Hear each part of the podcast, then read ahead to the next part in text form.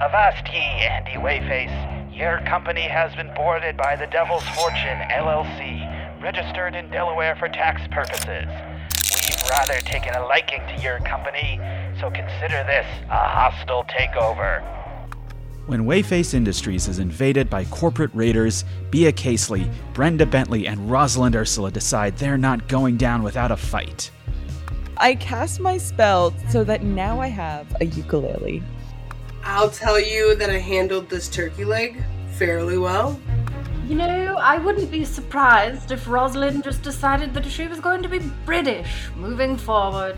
As they adventure with new friends, Hello, hello, it's Emma Sherr-Ziarko. I am going to be playing a new character in the world of Arden, Janet Dogbury.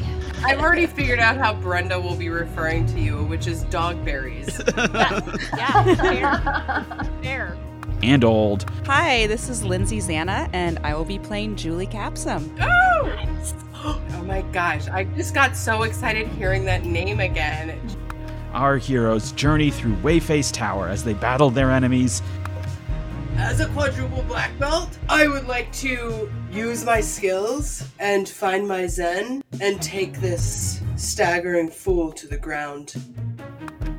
solve mysteries, I would like to investigate the arts lady because I immediately don't trust her. discover secrets, This is a cubicle farm. These are organically raised cubicles. and try to defeat the most hostile takeover of all. Escape from Wheyface Radio, an Arden RPG actual play miniseries coming to your feeds this December. Brought to you by Wheyface Industries, the good people.